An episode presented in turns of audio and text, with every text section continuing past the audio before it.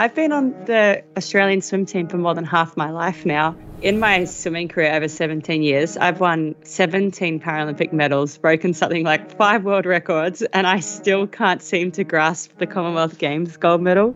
Although it's it is 12 of us who are representing the whole athlete cohort, every single athlete is still having an input of some kind into uh, the future of sports integrity in Australia. The first conversations were very much, you know, don't get excited. You know, I'm not going to travel. I'm not going to compete. And you know, within like a year, I was at a Paralympic Games.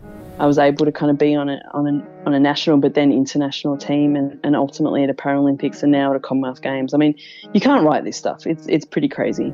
It's it's a really humble place when when an, when an athlete speaks to you openly and honestly about where they're at, and when you're able to kind of provide a bit of support and and steer them in a direction that helps them not just improve their lives as athletes, but more importantly, supports their lives as humans.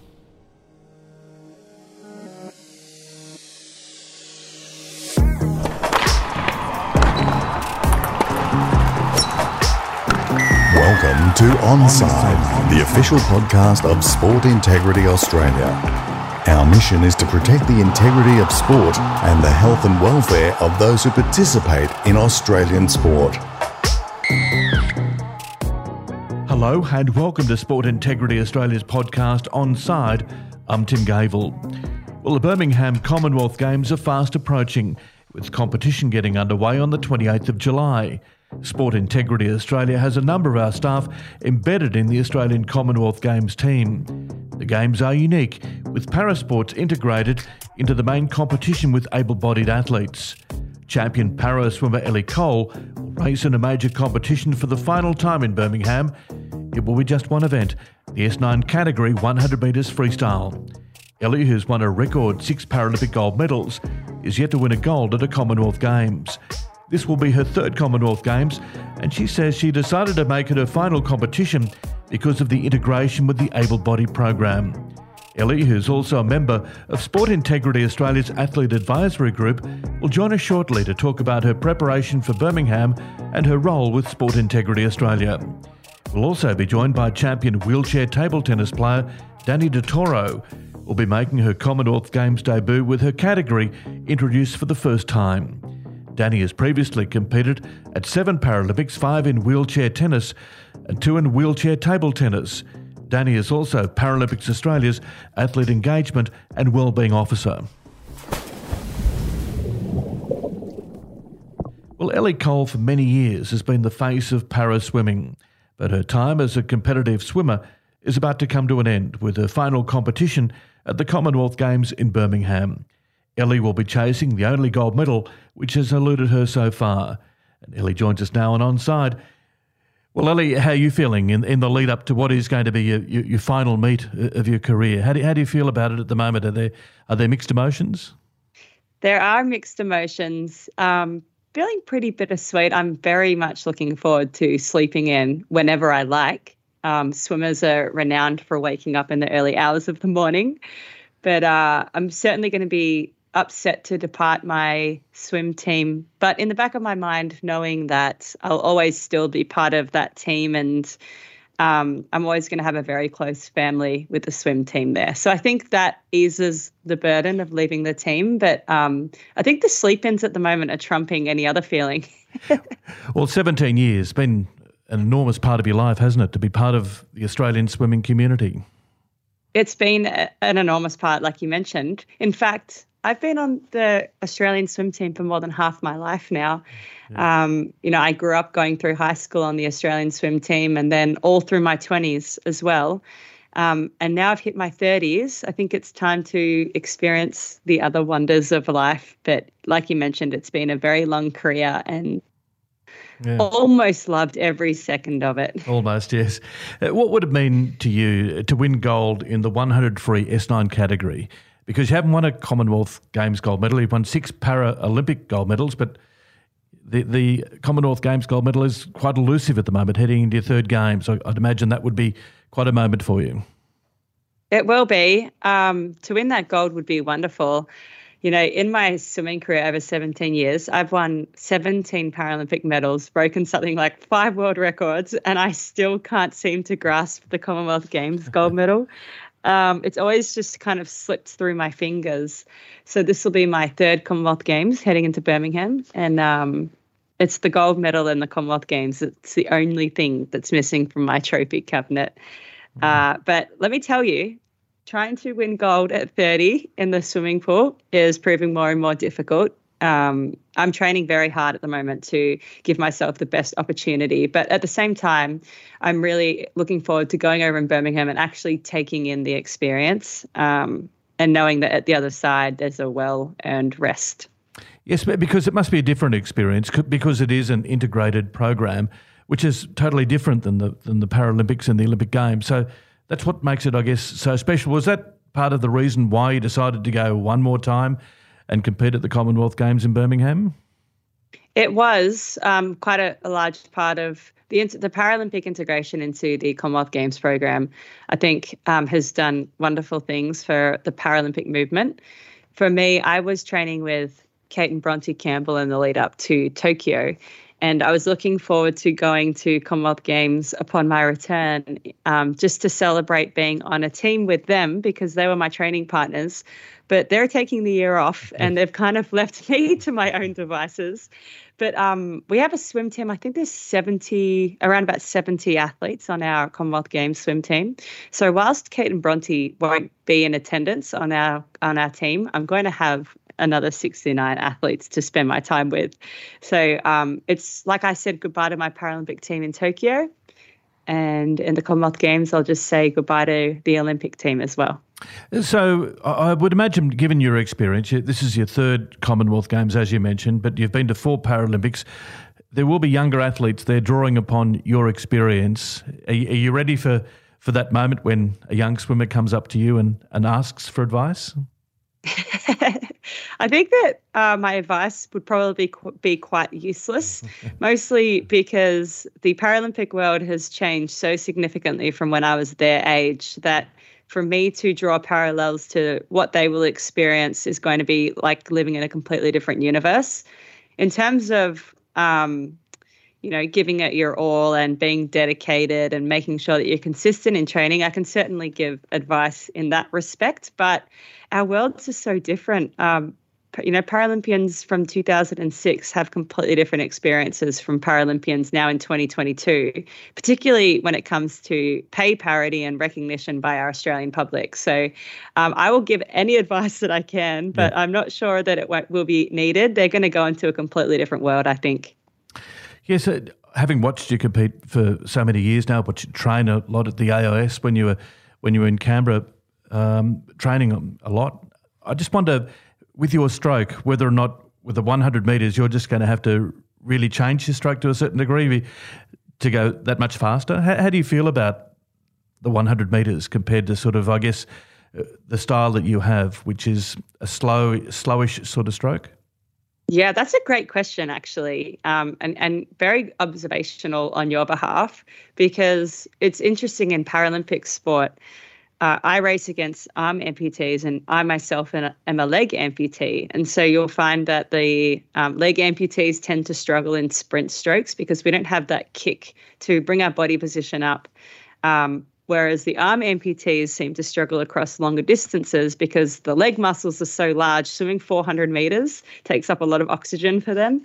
Um, and you're right, my stroke is very slow. It's not suited at all for sprinting.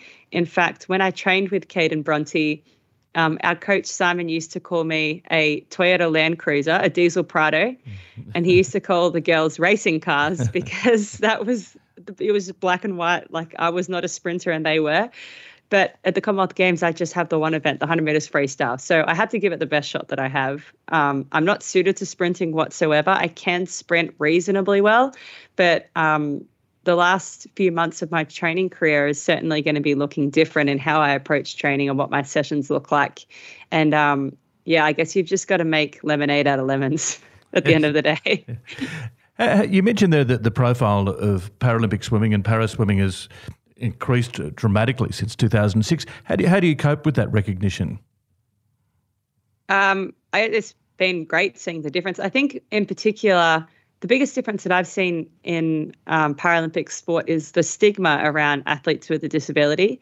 Um, I feel like most comments that were made to me when I was young, a younger athlete, were with good intention, but actually quite condescending because there wasn't an education around what para athletes could do, and nobody knew what para athletes could do in that day and age.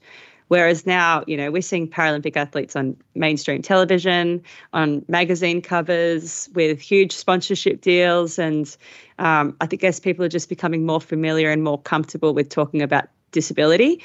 And I've certainly seen that just walking around the streets of Sydney that, you know, people don't shy away from asking me questions anymore or want to bring up their children over to me to ask about how my prosthetic leg works. And um, I saw in the Commonwealth Games in the Gold Coast that young kids were asking how to be Paralympians when they were older, mm. and they were drawing pictures of people in wheelchairs on gold medal podiums. So they're drawing the parallel that you can still have a disability and be a champion, whereas in 2006 you know that conclusion was never drawn from seeing someone with a disability. So i think that's probably been the biggest difference that i've seen. And that's good change. That is now I, I think part of our australian culture. And you know through sport through employment we're going to see some huge leaps and bounds particularly now with the ndis um, with with people with disabilities now finally becoming just a normal everyday mundane active part of our community you mentioned there just the change. Part of the change, I think, has been the change in the language to a certain degree, and uh, more talking about the ability of para swimmers, in particular, para athletes, uh, less about the, the disability and looking at styles and looking at times, etc., rather than sort of saying, "Oh, good on you for having a go," sort of thing. It's more more about talking about you as an elite swimmer rather than um, as a, a swimmer with a disability. That, that's a great observation. You know, when you were just speaking then, uh, a memory came to mind of when I was younger and I was heading to my first Open Nationals. So it was a big deal. And the newspaper article headline was Cole to make a splash at Nationals. And I was like, whoa, whoa, whoa, I'm not going to nationals to make a splash. Whereas all of my teammates at the same swimming club, you know, their the language around what they were doing at nationals was very different. It, they were, certainly weren't going to make a splash. Um, and certainly, I guess the language, like you said, around media and professionalism in Paralympic sport um, has changed so considerably. And the media are almost having an angle of uh, looking towards how athletic and powerful and strong Paralympic athletes look rather than, like you said, good on you for having a go. It's a completely different world to how it was. Slightly condescending, too, I guess. Good on you for having a go, isn't it? I know. That's what I said. The language when I was younger was quite condescending. It had good intention, but it was actually, yeah. when you read that as a young 13 year old girl, you're like, oh gosh people have no expectations of what I can do. Now, you're a member of the Athlete Advisory Group with Sport Integrity Australia. That's a, a, new dimension, I guess, to your life, isn't it? Because you're looking at life through a and life of an athlete through a different lens, aren't you? Yeah. Um, you know, I'm coming towards my retirement now and I've learned a lot through sport over the last 17 years on the team. We have um, 12 athletes on the on the advisory group, and each one of us comes from a different sport, different backgrounds, all very different experiences um, and longevity within our careers. And uh, for us, particularly, we're seeing, um, I guess, a lot of controversial topics coming into the media around integrity, uh, as well as with Maddie Clements now spearheading Sport in Australia, a big angle on athlete well-being. And so to have 12 athletes who are able to contribute and speak about their experiences and offer advice to um, the Sports Commission is pretty marvelous because I feel as though we have a lot to offer to Sports Integrity Australia as athletes. And it's it's wonderful to also, on the other side of the coin, see that they're willing to listen and um, wanting to understand first-hand experiences from us as well. Yes, because it is important, isn't it, to get a, an athlete's viewpoint. Uh, you, you can administer rules, but unless you fully understand what athletes are going through at the time, it it's very hard to connect, isn't it? You need that connection with the athletes to get the message through. Uh, yeah, I agree with you. I think one of the biggest um, barricades that have come in sport between athletes and administration is a level of trust you know, it's almost like an us versus them.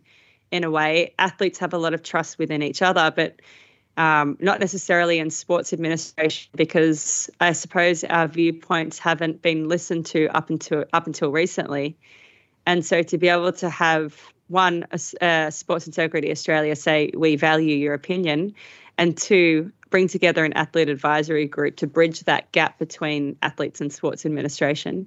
It can really only do good things, and outside of the athlete advisory group, you know, we have so many, we have hundreds upon hundreds of athletes within Australia who now see that there's an advisory group and are approaching us as an advisory group and saying, like, do you mind raising this issue? Or we have a concern here. So although it's it is 12 of us who are representing the whole athlete cohort, every single athlete is still having an input of some kind into uh, the future of sports integrity in Australia. Are you finding that athletes are coming to you, putting suggestions to you or asking for advice?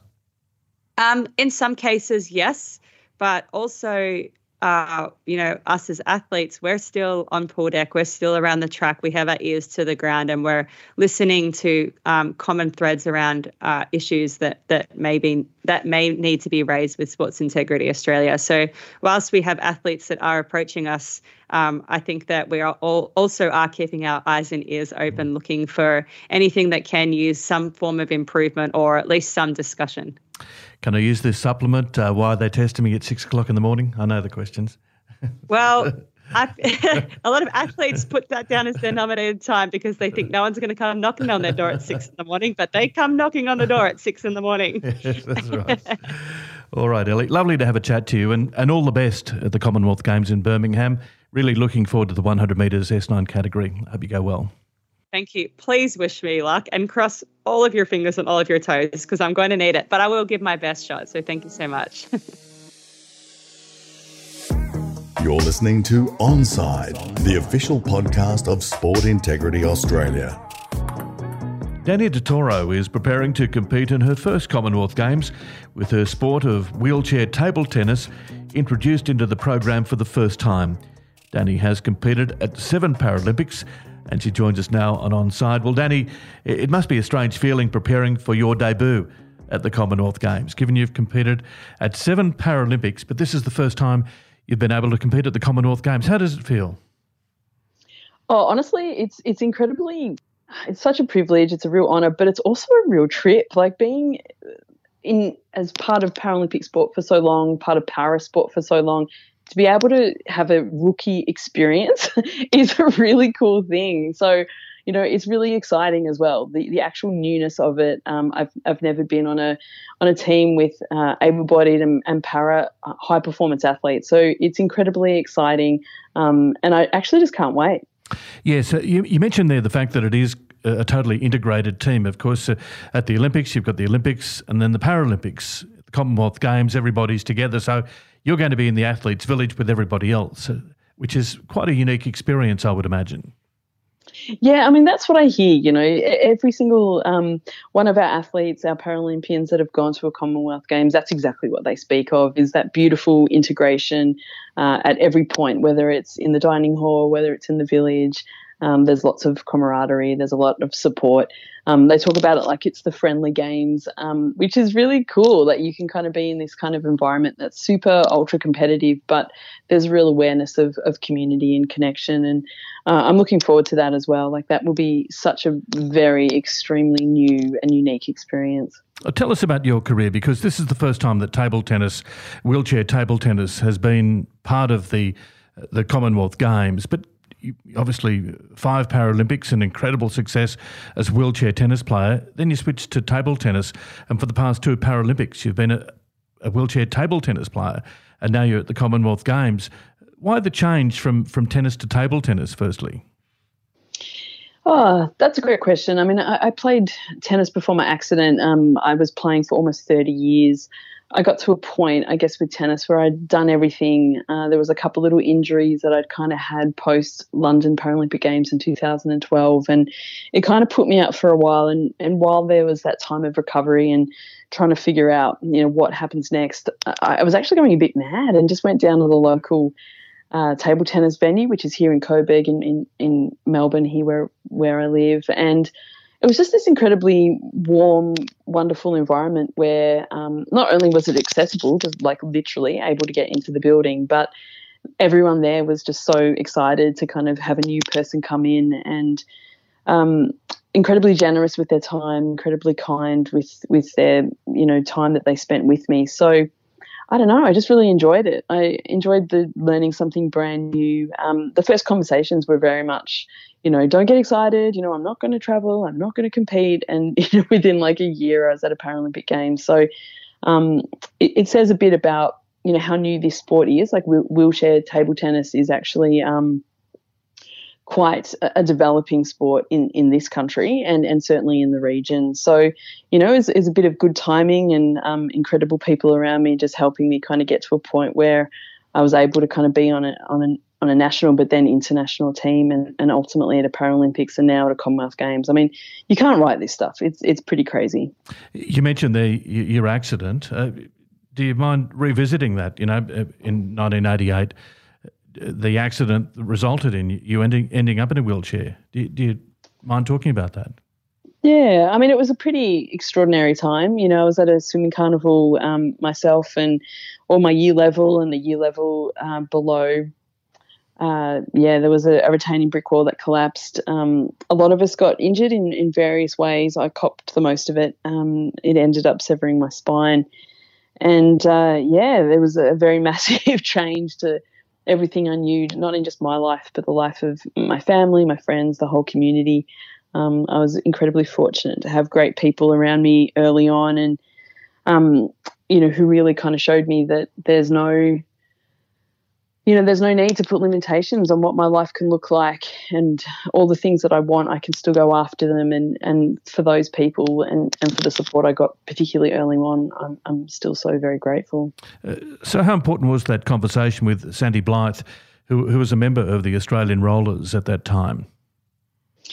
Oh, I'm glad you mentioned Sandy. So, you know, he was instrumental. Like, he changed. I mean, changed. I mean, he impacted my life in the most extraordinary way. Like, it was incredible timing to have a guy like Sandy in the role of um, recreational officer at the Austin Hospital, which is where I was for four months. And, you know, I just, everything he said, I took it on. And, um, you know, I think he kind of saw a little bit of me in him in a way. You know, he was, he pushed me in really great ways. He challenged me in every single way. And he saw that I just, you know, was ready to kind of go after it. And, that I didn't need to be wrapped in cotton wool. I, I didn't need to be, you know, insulated from what the world can look like, and that I was ready for it. So, you know, having him in those early days, not just for me, but for my parents, you know, he he had a real impact on them. Like I can't imagine what it's like to be a parent and to, you know, watch your child kind of go through this and not feel incredible fear and trepidation of what their life is going to look like. But he reassured them that I can have a great life if I want it. And I think that helped a lot. That allowed them to kind of, I guess, give me the freedom I was looking for. It allowed me to get on the road at 15 internationally, um, travel by myself by the time I was 16. And I couldn't have done that if, if they were like really scared and trying to, you know, I guess, shape it in a way that was super protective or super fearful. So he changed everything f- for everyone. Um, and just became a real mentor and a real friend. Um, I think of him every day. You know, I still miss him every day, and the impact he's had not just on me, but so many other people that not only went through the unit while he was there, but who have been impacted by him being on a Paralympic team. Um, there's so many of us, and yeah, we, we're just so grateful. Yes, death very sad. Uh, obviously, he died at the age of 43 and uh, left a, an enormous hole in a lot of people's lives. Very sad, but. Uh, do your life experiences now um, help you in your role as the Paralympics Australia's athlete engagement and wellbeing officer? Do you feel as though you, are able to draw on those life experiences when you when you're talking to young athletes in particular coming through? Yeah, absolutely. I think you know this role is really vital to have a lived experience of that position as an athlete, as an athlete with a disability.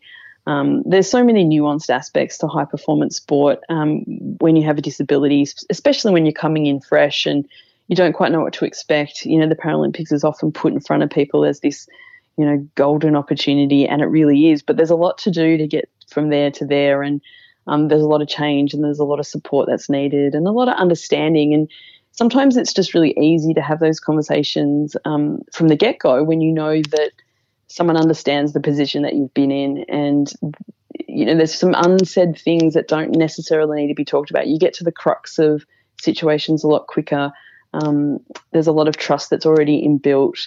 Um, it's it's a really humble place when when an, when an athlete speaks to you openly and honestly about where they're at and when you're able to kind of provide a bit of support and and steer them in a direction that helps them not just improve their lives as athletes but more importantly supports their lives as humans.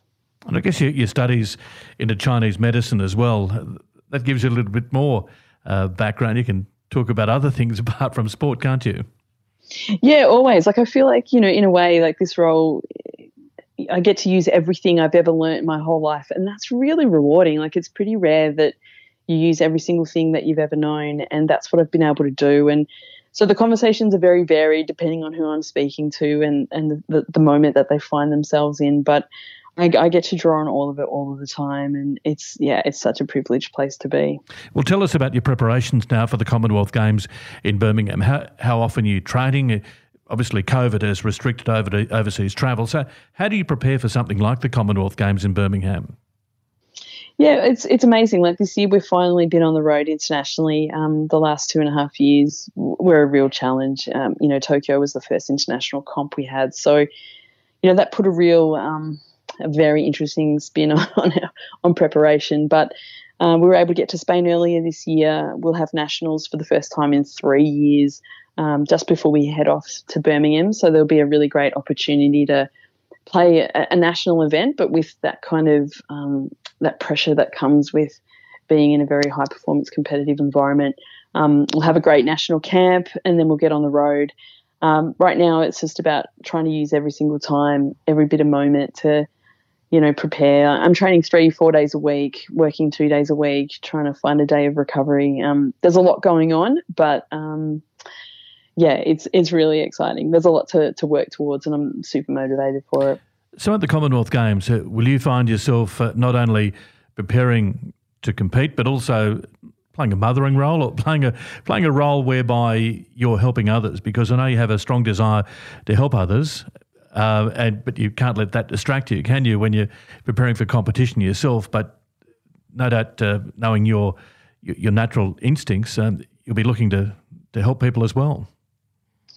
Yeah, that's such an interesting point, you know, because um, finding that balance between being competitive and being quite focused. Um, this sport is so hard. Like it, it requires every bit of focus, attention, relaxation, strength, and so you know, it's it's a real balance between being yourself in that environment and kind of being maybe not so much mother. I think of myself as that cool aunt, maybe okay. more than a mum. So, um, but you know, I can't help it, and I'm and I'm really super curious about people. I I love having those conversations. Um, I don't have any official role, but yeah, well, I pe- love getting pe- people will be, my community. Yeah, people will be drawn to you though you know. Uh, yeah, absolutely. And I hope so, you know, because I think this is such a beautiful experience and kind of coming together within this community in this way. I, I want to have those conversations with people and and I'm really curious about how they go about the way that they do their own sport and their own craft. So um, while there's no official role, um, I, I'm I kind of tend to that just quite naturally. So yeah, I'm, I'm, looking forward to that aspect as well. So seven Paralympics uh, as five as a table tennis player, uh, two as a table tennis player, five as a tennis player, and now a Commonwealth Games. So that does that complete the bucket list now for you? Do you think? yeah, definitely uh, rounds it out, doesn't it? Like you know, as a tennis player, it's it's never been a part of the Commonwealth Games, so it was never on my radar, and definitely this as an opportunity as a table tennis player to compete. Um, that definitely ticks a few things off. Um, you know, for me, mostly, I just want to get better as a table tennis player, and it's going to take time. Um, there's a lot of athletes out there who are incredibly experienced, um, incredible competitors, and I've got a lot to learn. So for me, I'm just using this as a great opportunity to spend time on table with incredible athletes. Uh, so I'm going to be banking every minute of that, and um, really, it's just trying to get better. So bucket list would be able to kind of get into a top 10 in a whole new sport and and start being like quite competitive at a Paralympic Games. But I reckon we're at least six years away from that. So every day it's just chipping away at that at that one. Uh, just on on another topic, do you think that facilities in Australia are geared towards people with a disability? Because I know there has been a bit of a push for this. I'm not sure that we're there yet, though. Uh, a lot of people say, listen, they can't join some sporting organisations because the facilities and sometimes the mentality of people involved in sport just isn't there. Yeah, I mean, that's a really good point. And, you know, when I started parasport, so in my accident in 88, there was no consideration, not, not so much that it was a lack of consideration, it's just that people never really thought about it. There wasn't um, a perceived need.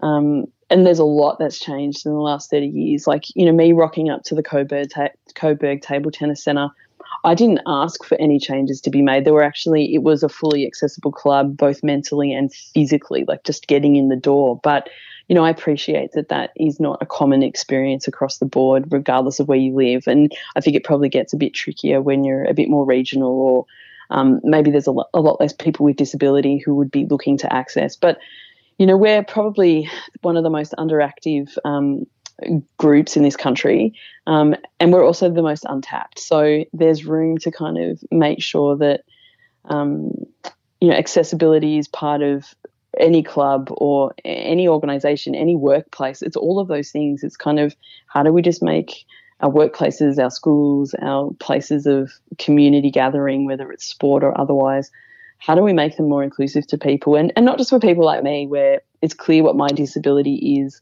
um, and in some ways it might be quite clear what my needs are but there's a lot of invisible disability out there that I think you know people could really take a little leaf out and just get to understand some of that and start thinking about how they can actually be a lot more accommodating and accessible and welcoming um, and supportive of, of all of or everyone in community because ultimately that's when we get richer. You know, I know when I go to the Coburg Table Tennis Club, when the guys were hitting massive, big top spin forehands, when they kind of see someone in a wheelchair like me, it, it makes them think differently about everything. And that's what we need. We need diversity of experience, diversity of thought. And when you see someone with a disability or have conversation with someone with a disability, it creates a different thought in your head and that's what we need is is more doors to be open more opportunities and sport's a great place to start that conversation for sure.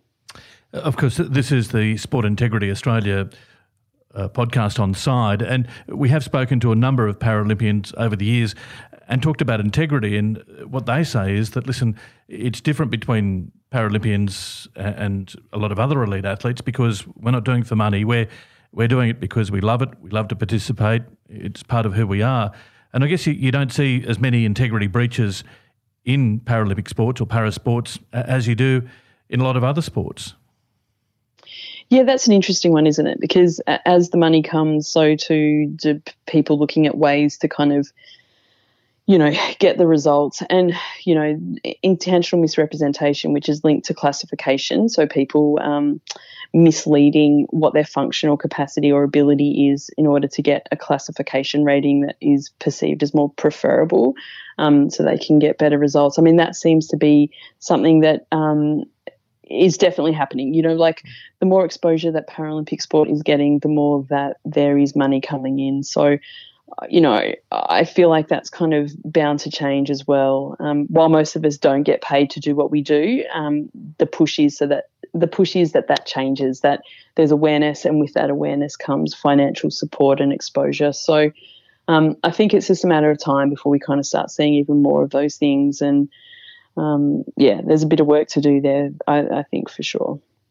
Daniela, thanks very much for joining us. All the best at your first Commonwealth Games. Seems strange to be saying that given you've been to seven Paralympics, but your first Commonwealth Games. Really looking forward to watching you in action. thanks very much for joining us on Onside. Thank you so much for having me. It's been a pleasure. And now for our segment from left field, where we answer a question from the public. Hey everyone, my name is Laura Britton. I'm an Olympic weightlifter and a clean sport educator with Sport Integrity Australia. The question I have from left field today is how can we actually tell if someone is using a performance enhancing drug? Well, there are a number of ways that an athlete can be caught doping in addition to testing positive on either a urine or a blood test. This includes monitoring selected biological variables over time with the athlete biological passport, which indirectly reveal the effects of doping rather than detecting the doping substance or the method itself. In addition to this, clues to indicate someone might be doping include sudden physical changes that don't align with their training and diet, changes in behaviour such as becoming more secretive, associating with people they wouldn't normally, or even unusual parcels being delivered to their home. If these behaviours are reported to Sport Integrity Australia, an investigation could occur and the athlete could be caught if they are using, trafficking, or administering a banned substance.